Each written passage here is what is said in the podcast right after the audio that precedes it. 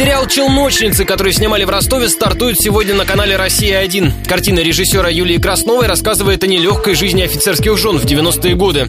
Героини Марии Порошиной, известной по роли Светы из «Ночного дозора», Заряны Марченко, казачки из «Последнего янычара» и Елены Пановой, сыгравшие в фантазийной истории «Темный мир», выходят торговать на толкучку. Тишина. Так, ну давайте, пожалуйста, все-таки мы сюда пришли. Гоняла нас гоняла. Пропутешествовали мы свою Польшу, и так мы пришли и начали.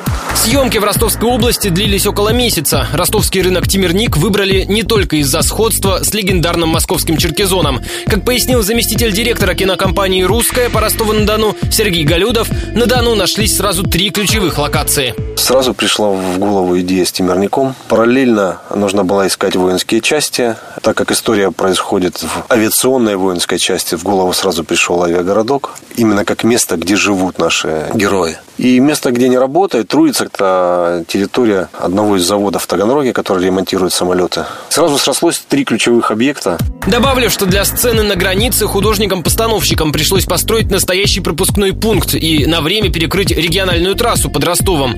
Редких водителей, съемки шли ночью, пропускали через площадку между дублями.